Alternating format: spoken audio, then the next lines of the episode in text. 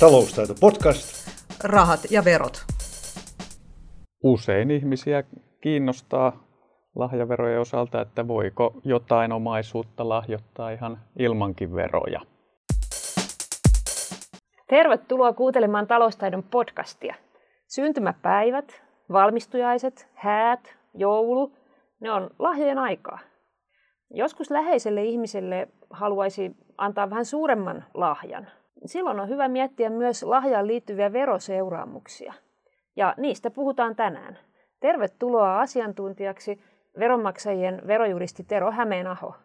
Kiitos paljon. Taloustaidon podcastissa tänään toimittajana Satu Alavalkama. Sinä Tero työskentelet muun muassa veronmaksajien veroneuvonnassa. Kyselläänkö siellä paljon lahjoista?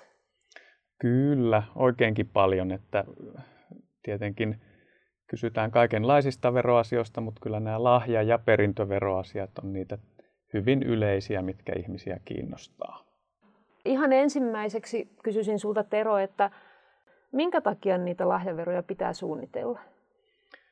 No ei niitä toki ihan välttämätöntä ole suunnitella, mutta että varmaan niin kuin kaikessa verotuksessa on ainakin hyvä tietää perusasiat, että mitkä tekijät ja, ja seikat siihen veron määrään vaikuttaa. Ja jos on sitten päättänyt jonkun lahjoituksen tehdä, niin voi olla, että siinä on sitten erilaisia vaihtoehtoja, joilla tämä voidaan toteuttaa. Ja silloin tietysti on järkevää valita se vaihtoehto, jossa sitten vähiten näitä lahjaveroja tulee saajalle maksettavaksi, mutta toki on sitten hyvä muistaa, että ne veroseuraamukset ja se verosuunnittelu on vain osa tätä tämmöistä taloutensa ja, ja ehkä tulevan jäämistönsäkin suunnittelua, että siellä on monia muitakin tärkeitä asioita, jotka pitää huomioida, että aina ei paras lopputulos tule sillä, että lasketaan vain sen pienimmän veron vaihtoehto, mutta ne on tärkeää pitää siinä suunnittelussa mukana. Joo, no hypätään heti sitten käytäntöön. Eli, eli eri henkilöt to, tosiaan maksaa niin erilaisia määriä veroja lahjan saadessaan, niin minkälaisia veroja kukin maksaa lahjasta? Niin joo, siellä tosiaan näitä perustekijöitä, jotka siihen lahjaveron määrään vaikuttaa, on ensinnäkin sukulaisuussuhde lahjan antajan ja saajan välillä, eli mitä läheisempi henkilö on se lahjan saaja, niin sen pienemmällä veroprosentilla hänelle sitten lahjaveroa määrätään. Nykyisin on enää kaksi tämmöistä lahjaveroluokkaa, ja oikeastaan ne määritellään sillä tapaa, että ketkä kuuluvat siihen ensimmäiseen lahjaveroluokkaan. Siinä on lähinnä aviopuoliso ja sitten niin sanotut rintaperilliset, eli lapset, lapsen lapset ja niin edespäin. Myös sitten suoraan ylenevä polvi, eli jos on niin päin, että lapsi haluaa vanhemmalle tai isovanhemmalle lahjoittaa, niin myös nämä henkilöt kuuluvat siihen ensimmäiseen lahjaveroluokkaan. Sitten siellä on vielä erikseen mainittu aviopuolison rintaperilliset. Tämä on oikeastaan se keskeinen eh, joukko, joka voi sitten lahjaa tämän edullisemman lahjaveroasteikon mukaan saada. Kaikki muut sukulaiset tai niin sanotut vieraat lahjansaajat kuuluvat sitten siihen kalliimpaan eli toiseen veroluokkaan. Ja ensimmäisessä ja toisessa veroluokassa on omat lahjaveroasteikkonsa. Ja sitten on olennaista tietysti tietää, että minkä arvoisen lahjan on saamassa – ja se sitten määrittää sitä lahjaverotuksen tasoa, eli mitä arvokkaampi lahja on, niin sen isommalla prosentilla sitten tämän sukulaisuussuhteen perusteella valitun lahjaveroasteikon mukaan siitä sitten veroa määrätään.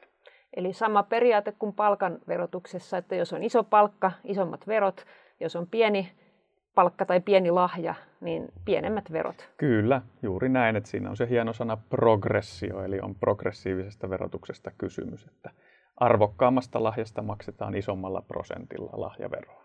Kuulin, että sä kerroit, että aviopuoliso on siellä ekassa veroluokassa. En kuullut sun sanovan avopuoliso. Juu, pitää paikkaansa. Se on tosiaan vain se aviopuoliso ihan lakipykälään kirjattuna. Toki sitten muualla kohtaa verolaissa on todettu, että tietynlaiset avopuolisot rinnastetaan tässä lahjaveroluokka-asiassakin sitten aviopuolisoihin. Ja tämmöisiä avopuolisoita on sitten henkilöt, joilla sattuu olemaan tai kenties on aikaisemmin ollut yhteinen lapsi, tai sitten se varsin harvinainen tilanne, että he ovat keskenään olleet aikaisemmin avioliitossa, mutta nyttemmin vain sitten avoliitossa. Niin tämmöisetkin henkilöt, jos toisillensa sitten lahjoja antavat, niin he kuuluvat tähän ensimmäiseen veroluokkaan. Mutta lähtökohtaisesti avopuoliso on siellä toisessa veroluokassa, ellei nyt tyypillisesti sitten olisi sitä yhteistä lasta. Joo, eli tämä kannattaa muistaa, että vaikka asutaan saman katon alla, niin, niin sitten tulee kumminkin isosta lahjasta, voi tulla lahjavero, että Kyllä. hyvä tietää. No katsotaan vaikka ihan käytännön esimerkki, kun nuo veroluokat nyt on aika hankalia ehkä muuten ymmärtää, niin mietitään nyt vaikka semmoista tilannetta, että voisin antaa lapselleni lahjaksi ison rahasumman. Ja esimerkiksi jos antaisin sille lapselle sitten vaikka 65 000 euroa lahjaksi, miten se lahjavero menee?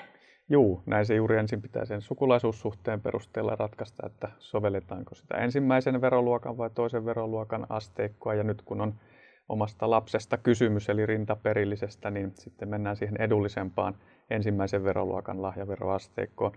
Ja sitten oikeastaan vaan kaivetaan se asteikko esille. Mm. Ja nyt jos se lahjan arvo oli se 65 000 euroa, sinänsä omaisuuslajillahan ei ole merkitystä, että se voi olla 65 000 euroa riihikuivaa rahaa tai joku oma, muu, muunlainen omaisuus, jonka arvo sitten on se 65 000. Niin Kesämökki. Esimerkiksi, juu.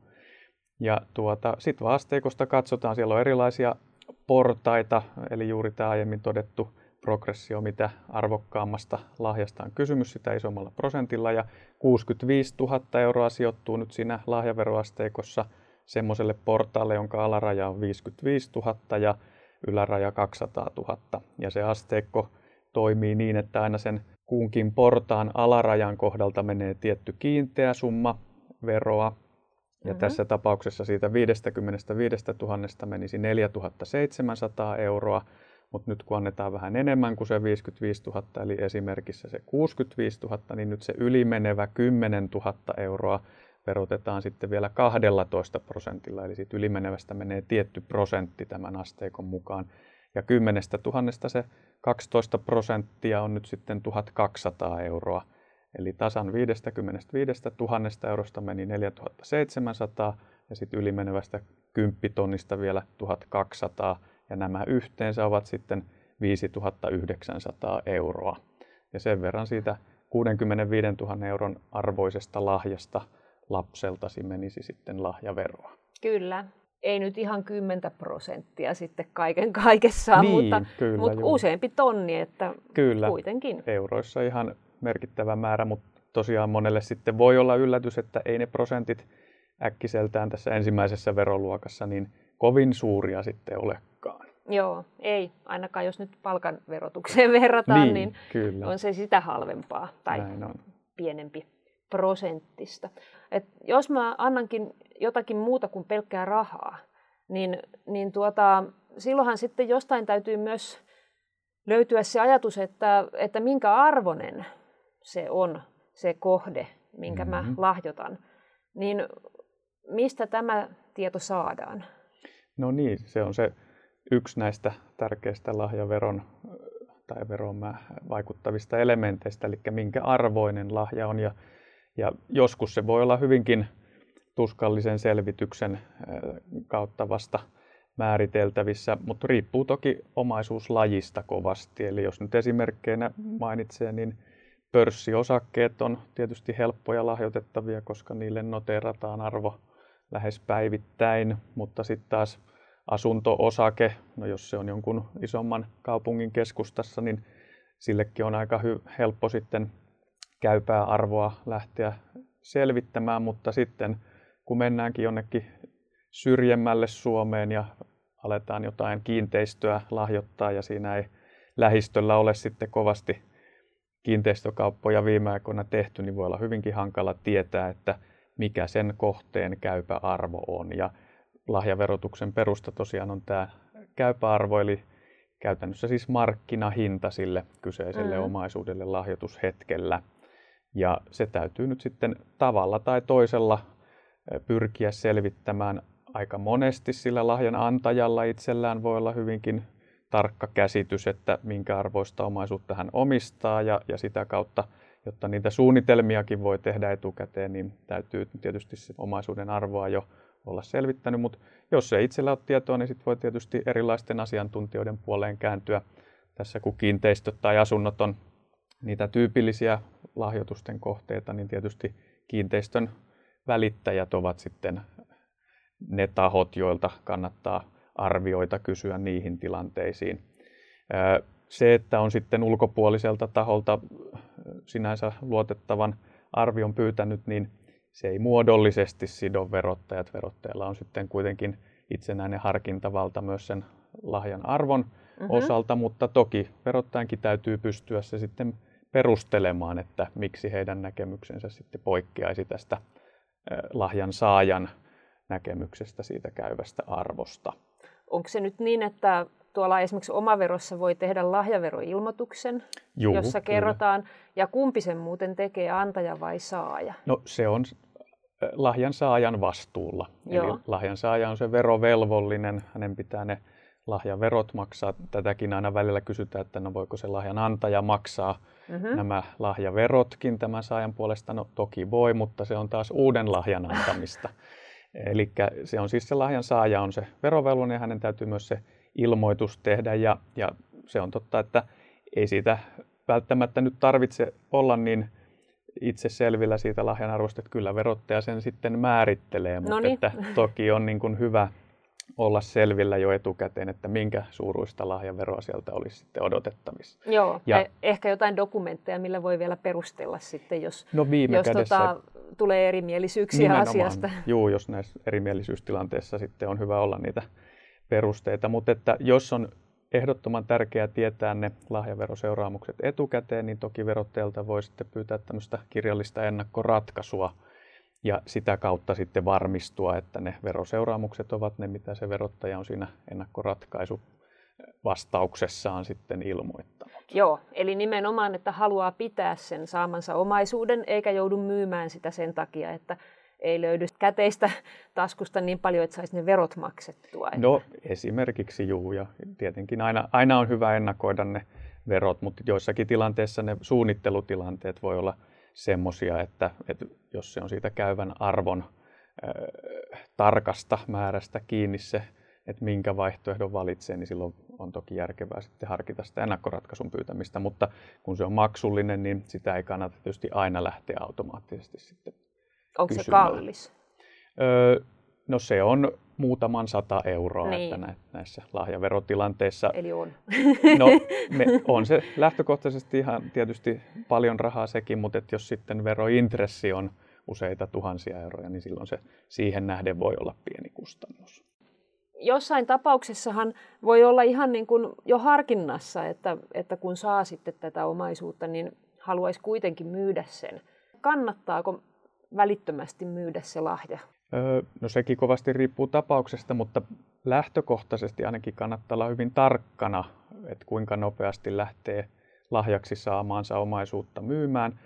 Siinä on siis tämmöinen vissi yhteys sen lahjaverotuksen ja nimenomaan sen lahjaverotuksessa määritellyn arvon välillä ja sitten kun myy kyseistä omaisuutta, niin sen myyntivoiton laskennassa tarvittavan hankintamenon välillä. Eli mm. toisin sanoen, jos sen pääsäännön käy ensin läpi, niin kun saa lahjaksi omaisuutta, jota myöhemmin sitten aikoo myydä, niin jotta sen myyntivoiton, eli käytännössä sen omistusaikaisen arvonnousun määrän pystyy laskemaan siellä myöhemmässä myyntivoittoverotuksessa, niin siitä myyntihinnasta vähennetään niin sanottu hankintameno, ja hankintameno sille lahjansaajalle on pääsäännön mukaan se lahjaverotusarvo. Eli se käypä arvo, mistä äsken oli puhetta, täytyy määrittää sen lahjaverotuksen pohjaksi. Ja se on sitten tälle lahjansaajalle se hankintameno, jonka hän vähentää sitten, kun myöhemmin myy ja joutuu verottajalle sen mahdollisen myyntivoiton tai tappion selvittämään. Mutta tähän liittyy olennainen poikkeussääntö.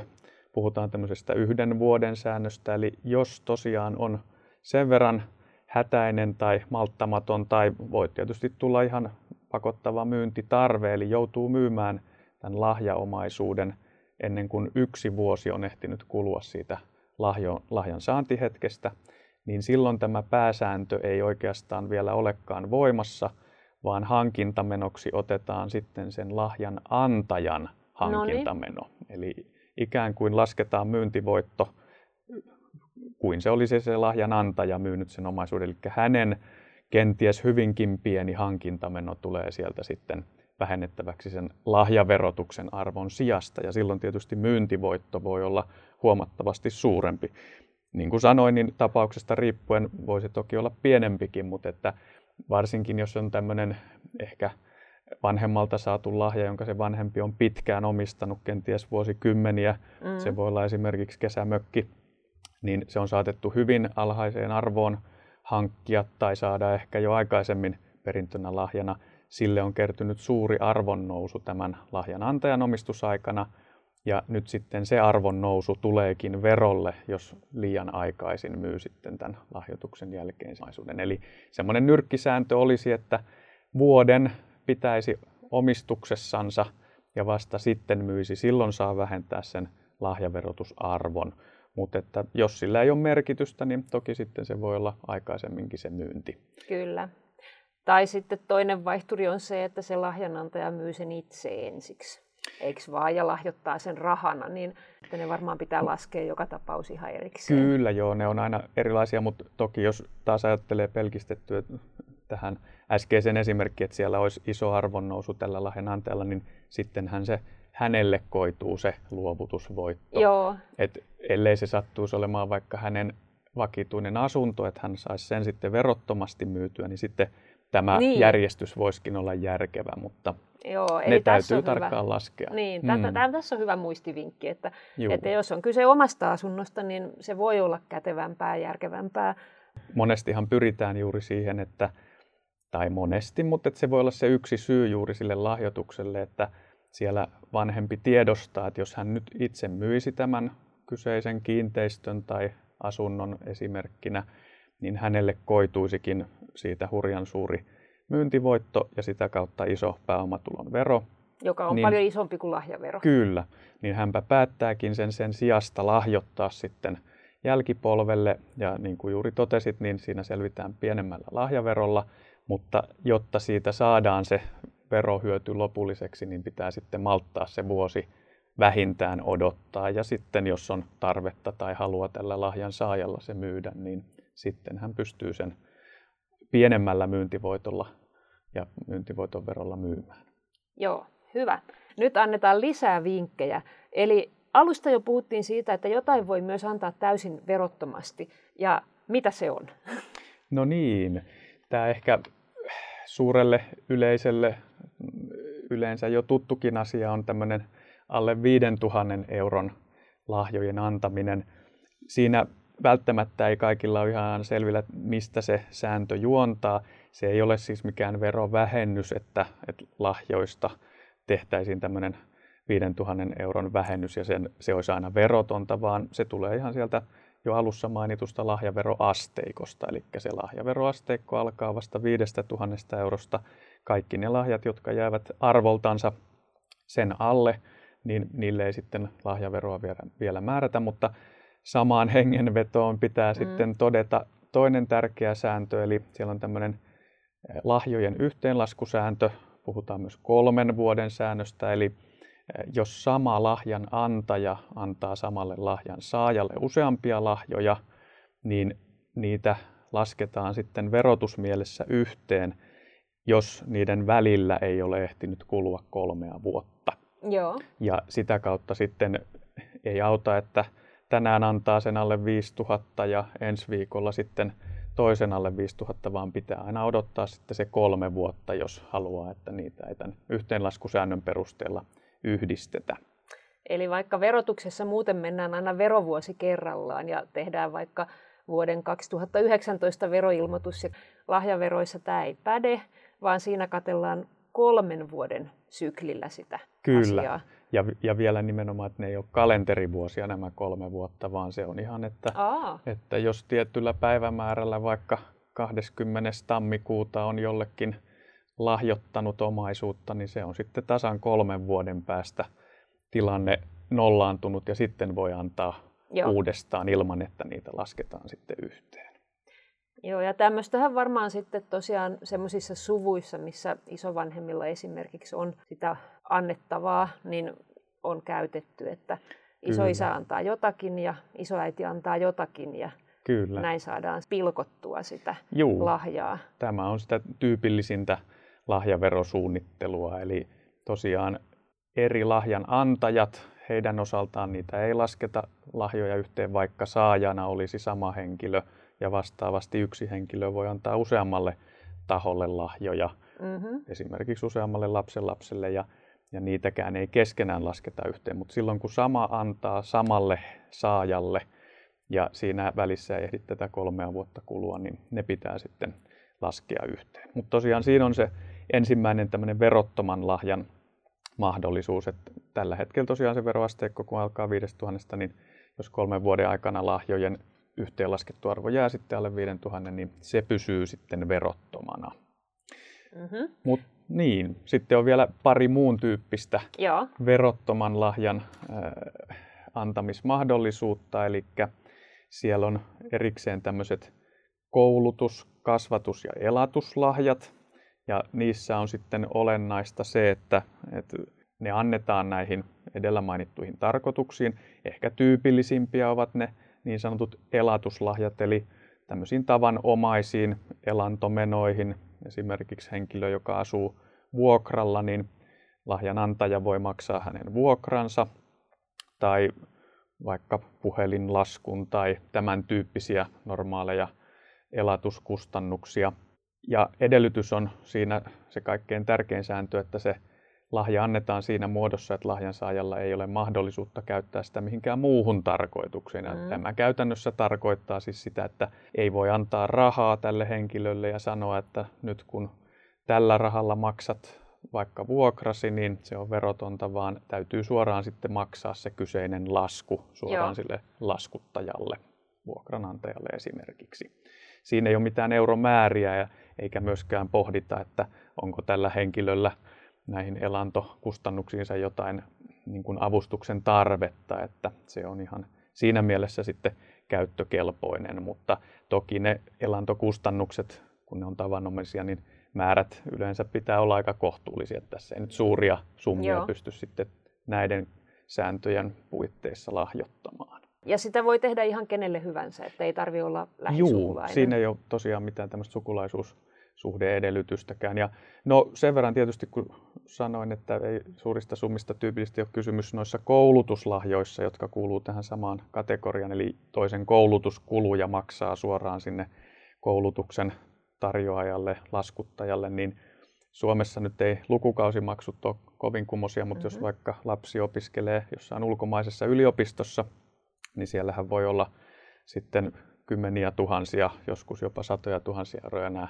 Joo. tiettyjen yliopistojen lukukausimaksut, niin siellä tietysti voi olla sitten suuremmistakin summista kysymys, mutta nämä tilanteet on toki sitten monen arjessa harvinaisempia. Mutta nekin on sitten ihan mahdollisia, että Kyllä. näin voi tehdä. Joo, näin on. Ja sitten kolmas tämmöinen verottomien lahjojen kategoria on tämmöinen tavanomaiset kotiirtain lahjat, eli tyypillisimmillään tarkoittaa, että ostaa huonekalun toiselle, antaa sen nimenomaan sen huonekalun tai mm. jonkun muun tavanomaisen kotiirtain esineen sitten saajalle. Ja sen täytyy tulla sitten tämän saajan käyttöön tai hänen perheensä käyttöön.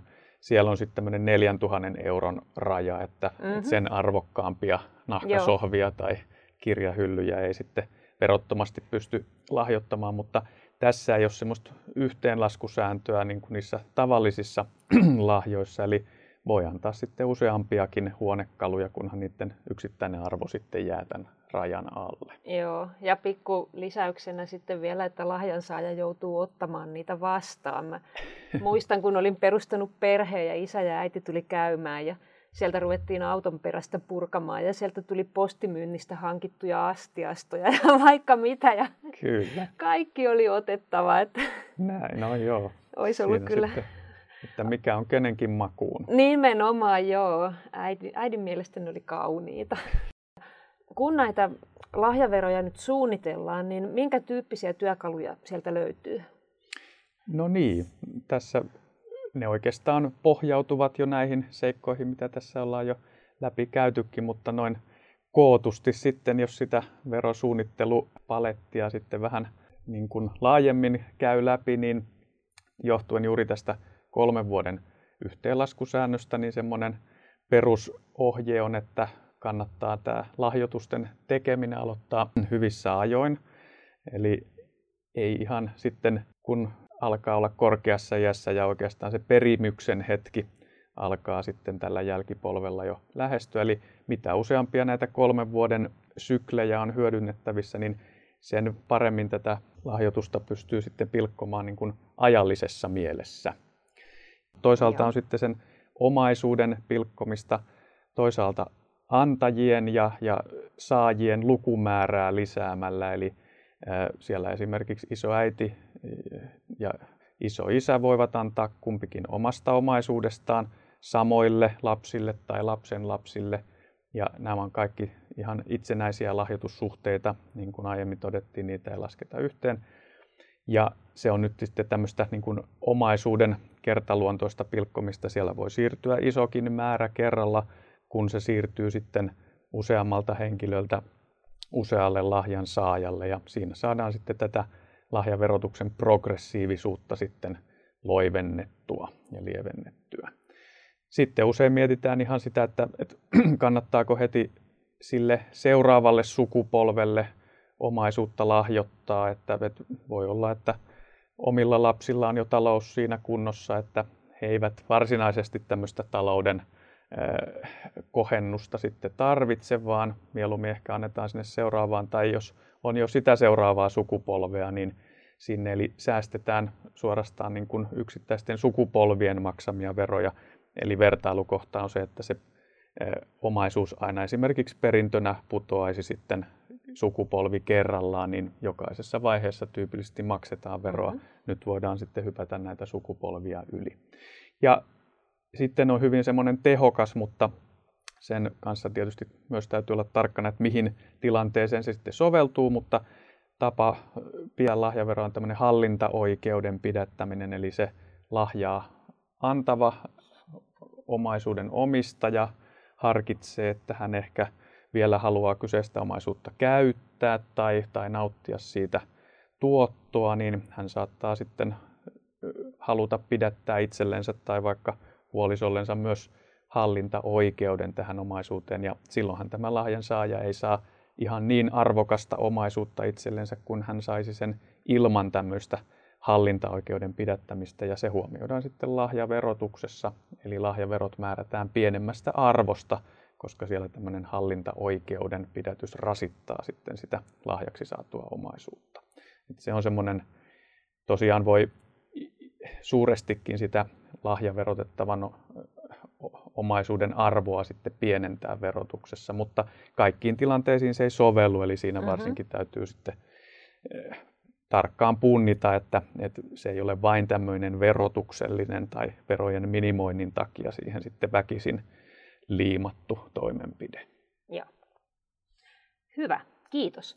Näistä asioista voi kysellä lisää Terolta veronmaksajien veroneuvontapuhelimessa ja vastauksia löytyy myös verkkosivuiltamme osoitteesta taloustaito.fi ja veronmaksajat.fi. Keskustelun loppuun kuuluu tietysti taloustaidon podcastin mini-visa. Minä kysyn Terolta kaksi yllätyskysymystä ja jos hän osaa vastata niihin, niin hän saa kysyä minulta yhden kysymyksen. Kysymys numero yksi. Lahjoista puhutaan myös paljon suomalaisissa sananlaskuissa. Mistä eläimestä puhutaan tässä sananlaskussa, eli mikä eläin lauseesta puuttuu? Lahja, suuhun ei katsota. Vaihtoehdot A. Koiran, B. Hevosen, C. Norsun. Ja vastaus? Jaa, tuossa yhdellä tuttavalla oli koira nimeltä Lahja, että siihen sopisi ihan hyvin, että lahjakoiran suuhun ei ole katsominen, mutta kyllä kuitenkin valitsen tuon hevosvaihtoehdon. Oikein. Hevosen suuhun katsotaan, niin katsotaan minkälaiset hampaat, kuinka vanha hevonen on. Mm, Eli aivan. arvotetaan lahja sillä tavalla. Kysymys numero kaksi. Suurten kauppaketjujen mukaan jouluna 2019 tämä oli suosittu joululahja. Kolme vaihtoehtoa. A. Frozen elokuvatuotteet. B. Langattomat kuulokkeet. C. Hulavanne. Ja oikea vastaus. Ai, kovin kivoja lahjoja kaikki, mutta oiskohan tuossa nyt se langattomat kuulokkeet? Kyllä, itse asiassa kaikki kolme olivat suosituimpia lahjoja. Aa, varma, varma kysymys. Ja nyt on minun vuoro vastata. Ole hyvä ja kysy. Jaa, mites tässä ehkä itselleni vähän noin vinkkinä kysyisin sinulta, että kun paljon puhutaan, että ihmisillä on jo kaikkea ja tämä on tämmöistä materialismin juhlaa, mikäs voisi olla puolisolle semmoinen sopiva aineeton lahja? Eli onko nyt niin, että kumpi vaan mies vai nainen, vai onko se niin, että nyt sun puolisolle? No joo, asettelemme kysymyksen nyt niin, että, että jos vaikka naispuoliselle puolisolle olisi tarvis tämmöistä hankkia, niin mitä voisit vinkata? Öö, silloin kun vapaa-aikana lepäilet sohvalla, niin kuuntele mitä vaimo sanoo ja juttele hänelle ystävällisesti. No niin, tuohan kuulostaa varsin helpolta ja jopa huokealta. Kyllä. Kiitoksia. Hyvä. Hei, tässä oli kaikki lahjoista ja veroista tänään. Kiitos kuulijoille. Pysykää kanavalla. Lisää veroasiaa taas ensi kerralla. Mukavaa päivää ja hei! Hei hei! Taloustaito podcast. Rahat ja verot.